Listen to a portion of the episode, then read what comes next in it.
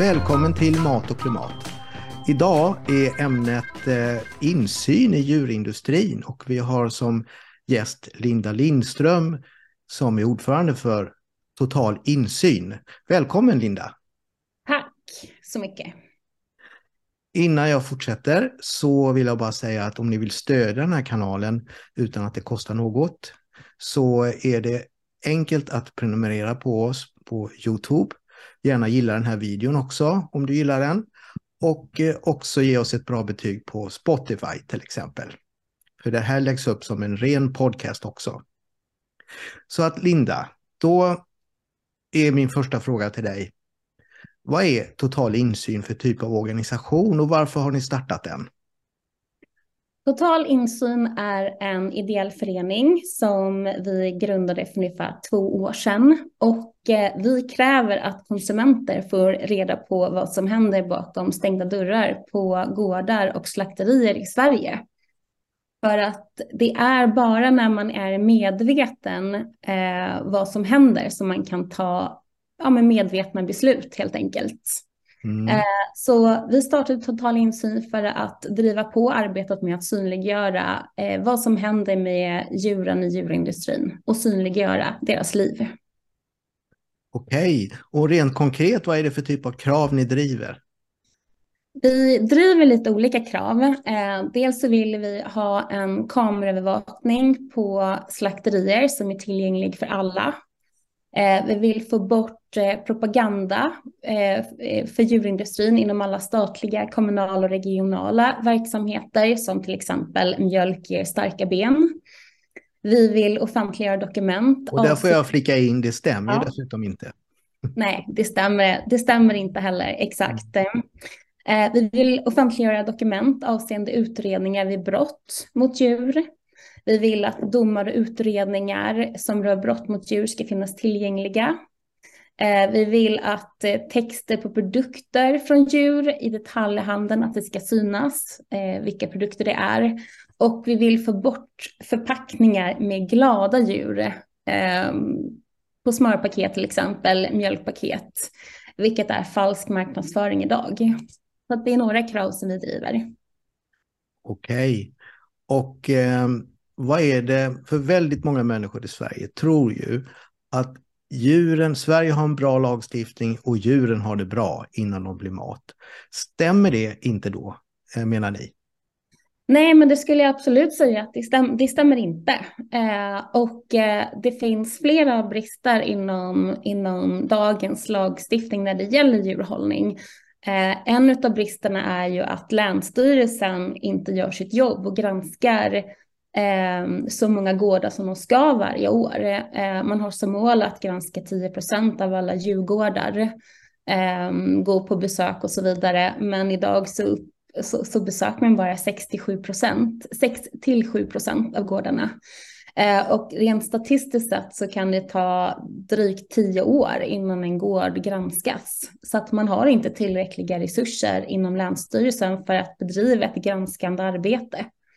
Dessutom så flaggar man oftast upp innan man åker till gårdarna eh, att man ska besöka dem så att det finns tid att, att eh, ja, men ändra, ändra levnadsvillkor för djuren.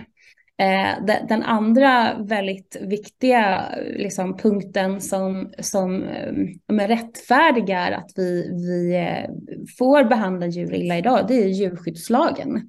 För djurskyddslagen skyddar inte djuren utan det rättfärdigar övergrepp på djur snarare.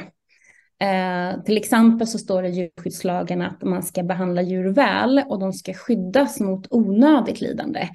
Men en fråga man kan ställa sig är ju, behöver vi överhuvudtaget utsätta djur för lidande? Är det då rätt det vi håller på med? Så det är ju, det är ju en del. Eh, jag kan ju ta några exempel för att visa. Till exempel så eh, står det i djurskyddslagen att man får eh, ha tio fullvuxna grisar som eh, alla då är, är, är, mer än 100 kilo stora. Eh, de eh, får leva på en, eh, en yta på 9 kvadrat. Eh, ofta så, så får de ju inte ny, nytt, eh, nytt halm, hö, strå eh, kontinuerligt utan eh, till stor del av dygnet så lever de i sin egen avföring. De är väldigt rena djur. 98 eh, procent av grisarna har aldrig fått varit ute utan eh, det är egentligen den dag de åker till slakteriet som de får nosa på frisk luft. Ehm, så det är väldigt sorgligt. Ja, verkligen. Och eh, om vi just nämner grisarna igen så är det ju så att som du säger så är det 98-99 procent av grisarna som hålls inomhus hela sina liv. Och mm inte minst, en gris som ska bli mat lever i ett halvt år eller 6 till 8 månader. Medan mm. livslängden på en gris är 15 år ungefär, ungefär som en hund. Eh, så att om man tänker sig som man gör i vissa länder i Asien, man föder upp hundar för att göra mat av dem. Eh, så förstår man hur absurt det är. Grisar och hundar är väldigt, ja, ungefär lika intelligenta och empatiska djur. Eh, så att just det faktum att en gris får leva 3% av sin livstid och dessutom då i princip alltid inomhus under de här mm. förhållandena, det tror jag väldigt många inte vet. Exakt, så, så är det. Det handlar ju om, mycket om information. Eh, idag mjölkko till exempel, hon separeras från sin eh, nyfödda kalv inom bara några timmar från födseln. Eh, kalven sätts ensam i en eh, box och är det en pojkkalv så lever han inomhus hela sitt liv i ungefär 18 månader innan han går till slakt. Vi har hönor som har rätt till ett A4-ark, stor yta, när de lever. Eh, vissa eh, lever fortfarande i burar här i Sverige. De kan inte sträcka på sina vingar. Eh, idag inom eh, just äggindustrin så lever en höna Eh, knappt i två år för att de är sönderavlade eh, att lägga upp till 300 ägg per år. Och en höna eh, som inte då lever inom djurindustrin kan bli mellan 6 till 8 år. Så det är också bara en bråkdel och ett ex extremt stort lidande som hon utsätts för när hon behöver lägga så många ägg varje år. Uh, och uh, ja, men vi har kycklingar som, uh, ja, men de, de kycklingar som vi äter idag, de tvingas leva i en extremt stressig miljö.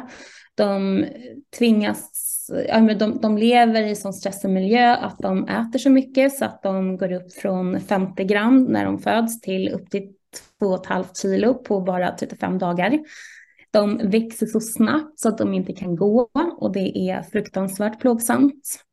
Så att jag tänker bara, man skulle kunna leka med tanken på att man skulle ta bort djurskyddslagen och då faktiskt gå igenom de här olika fallen i domstol och titta, är det, är det djurplågeri vi utsätter djuren för? Och jag personligen tror ju att gjorde vi det istället för att bara titta blind på djurskyddslagen så skulle vi behöva stänga ner djurindustrin eller i alla fall delar av djurindustrin för att det vi utsätter djuren för idag är djurplågeri det är inte, det är inte en lag som står bakom djuren utan det är rättfärdiga snarare att det är okej att behandla djuren illa. Mm. Okej, hur jobbar ni då för att eh, driva de här frågorna så att eh, fler människor skriver på eh, de här kraven, stödjer eh, de här kraven, att lagstiftningen kan, kan ändras så att det verkligen blir total insyn. Hur jobbar ni? Vi har eh, manifestationer eh, på stan i våra tre stora städer, Stockholm, Göteborg och Malmö, där vi idag har lokala grupper som arbetar. Vi är duktiga på sociala medier och delar information om vad som händer på olika gårdar, domstolar, slakterier och så vidare. Vi samarbetar med djurskydds, eh, djurrättsaktivister som eh, går in på gårdar, eh, och, ja, vilket då är olaga intrång. Det är ingenting som vi själva gör, men vi, vi samarbetar med dem för att kunna dela, dela material. Eh, vi har vår namninsamling där vi kräver total insyn Um, och uh, vi har även påbörjat arbetet politiskt sett att, att kontakta lite partier. Uh, för drygt ett år sedan så, så pratade bland annat Rebecca Lemoyne i riksdagen om vikten av total insyn i djurindustrin. Så att vi, vi försöker på olika sätt att, att påverka. Eh, men vi är ju en ideell förening så att det handlar om, om tid och energi och, och kapacitet såklart. Mm. Mm.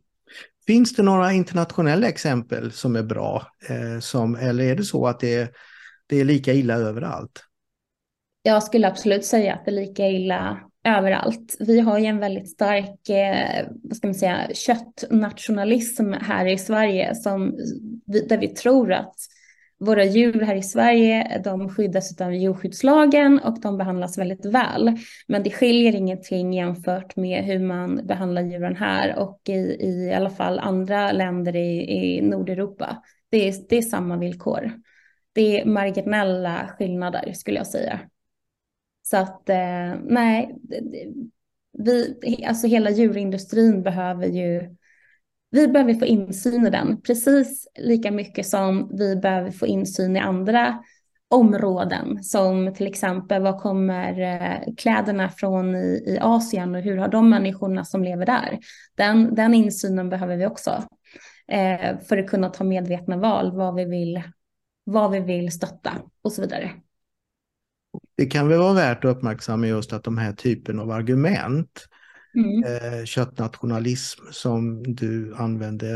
Eh, det är väldigt vanligt i hela Europa. I Frankrike säger man att köp franskt kött för de har det extra bra de djuren. I Spanien, Italien, Portugal, Tyskland samma sak. Mm. Så att eh, det kan vara bra att veta det att mm. tyvärr så driver organisationerna, lobbyorganisationerna inom köttindustrin samma typ av argument överallt. Och väldigt många människor tror att just i deras land har djuren det mycket, mycket bättre än i andra EU-länder till exempel. Mm, ja, det stämmer mycket bra. Eh, till exempel så, så um, var jag och höll um, Eh, föredrag här förut och då, då var det just en, en eh, djurskötare eller en, en djurbonde som sa det att nej men det här är så bra i Sverige och, och vi har det så bra så att det går ingen nöd på djuren. Så att det är en väldigt stark köttnationalism där man tror att, vi, att djuren i Sverige har det väldigt bra, men det stämmer inte. Det vi gör mot djuren är fruktansvärt och eh, i många fall djurplågeri skulle jag säga.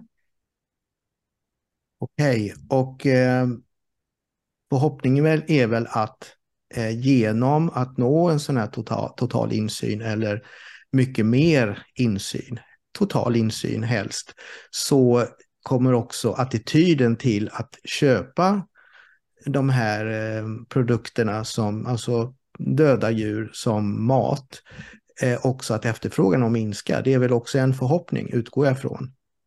Ja, det är det absolut. Vi som själva är aktiva i total insyn, vi, vi känner ju att vi har samlat så mycket egen information att vi har valt att ta avstånd från djurindustrin. Eh, vi, vi ehm, eh, vi, vi, tycker att, men vi tycker att det är viktigt att alla får ta sina egna beslut, eh, men att man också ska fatta sitt beslut på, på sanning och inte på den, eh, det som köttlobbyn eh, liksom vis, visar upp idag, utan att, att eh, det är bara när man får all fakta som man kan ta medvet, medvetna val.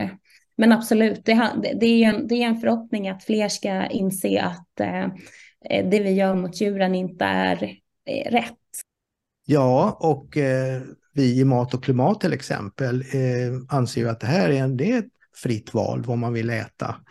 Men vi hoppas ju att det här ökade fokuset på hur djuren faktiskt har det, att det är så mycket, enormt mycket plågeri i hela systemet, oavsett om det är Sverige eller andra länder i Europa till exempel, så är skillnaderna marginella, det är jättemycket lidande och eh, jag hoppas personligen att fler kommer att minska sin konsumtion av de här produkterna, kött och mjölkprodukter, just av det här skälet. Ja, och det är total insyn. Vi, vi vill ju också det att man ska ta medvetna val. Eh, men känner ju själva att vi inte vill påverka vad andra äter. Men att man ska veta vad, vad ens konsumtion bidrar till. Mm. Och jag kan väl också säga att eh, i det här programmet eh, fokuserar vi bara på, på hur djuren har det. Men som sagt, de andra två väldigt starka skälen till att minska sin konsumtion av kött och mjölkprodukter, det är klimatet eftersom klimatpåverkan från eh, speciellt rött kött är väldigt stor, alltså ifrån eh, kor och grisar och så. Ost också. Men mm. också för att FN till exempel har fastslagit väldigt tydligt att det finns en koppling mellan hjärt och kärlsjukdomar och rött kött och också cancer och rött kött. Så att eh, kyckling är lite bättre, men när det gäller lidande för djuren så är det minst lika illa jämfört med kor och grisar. Mm. Så är det verkligen. Så därför så behöver vi total insyn i eh, alla leden i, eh, inom djurindustrin. Allt från hur de har det på gårdar till transporter till slakterier. Okej, de som nu lyssnar eller ser det här eh, inslaget och blir väldigt nyfikna på total insyn tycker att ni gör bra saker. Hur hittar de er? Dels så hittar man oss på vår hemsida totalinsyn.nu och även på so våra sociala medier på Facebook och Instagram. Och man är hjärtligt välkommen att höra av sig. Och vad jag förstått så är det en förening där vem som helst kan bli medlem om man betalar en liten medlemsavgift, är det så? Ja, det stämmer. Vi är en ideell förening. Eh, vi, eh, eh, det kostar 50 kronor att bli medlem och det är ett livslångt medlemskap eller tills vidare medlemskap. Så att är det så att man vill sluta eller avgå från, som medlem i föreningen så hör man av sig till oss. Ja, det stämmer. Ja, så att eh, totalinsyn.nu heter sajten och ni kan också se det här under eh, adressen under Linda. Så att Linda Lindström, tack så jättemycket för att du eh, tog dig tid att vara med här idag. Tack. tack Stefan och tack för att vi fick presentera oss. Och eh, tack för att du var med och lyssnade. Du kan alltså hitta alla våra intervjuer, det är en i veckan på Youtube och på podcast och då är det alla plattformar. Så att eh, titta och lyssna gärna på andra intervjuer också. Tack för att du var med.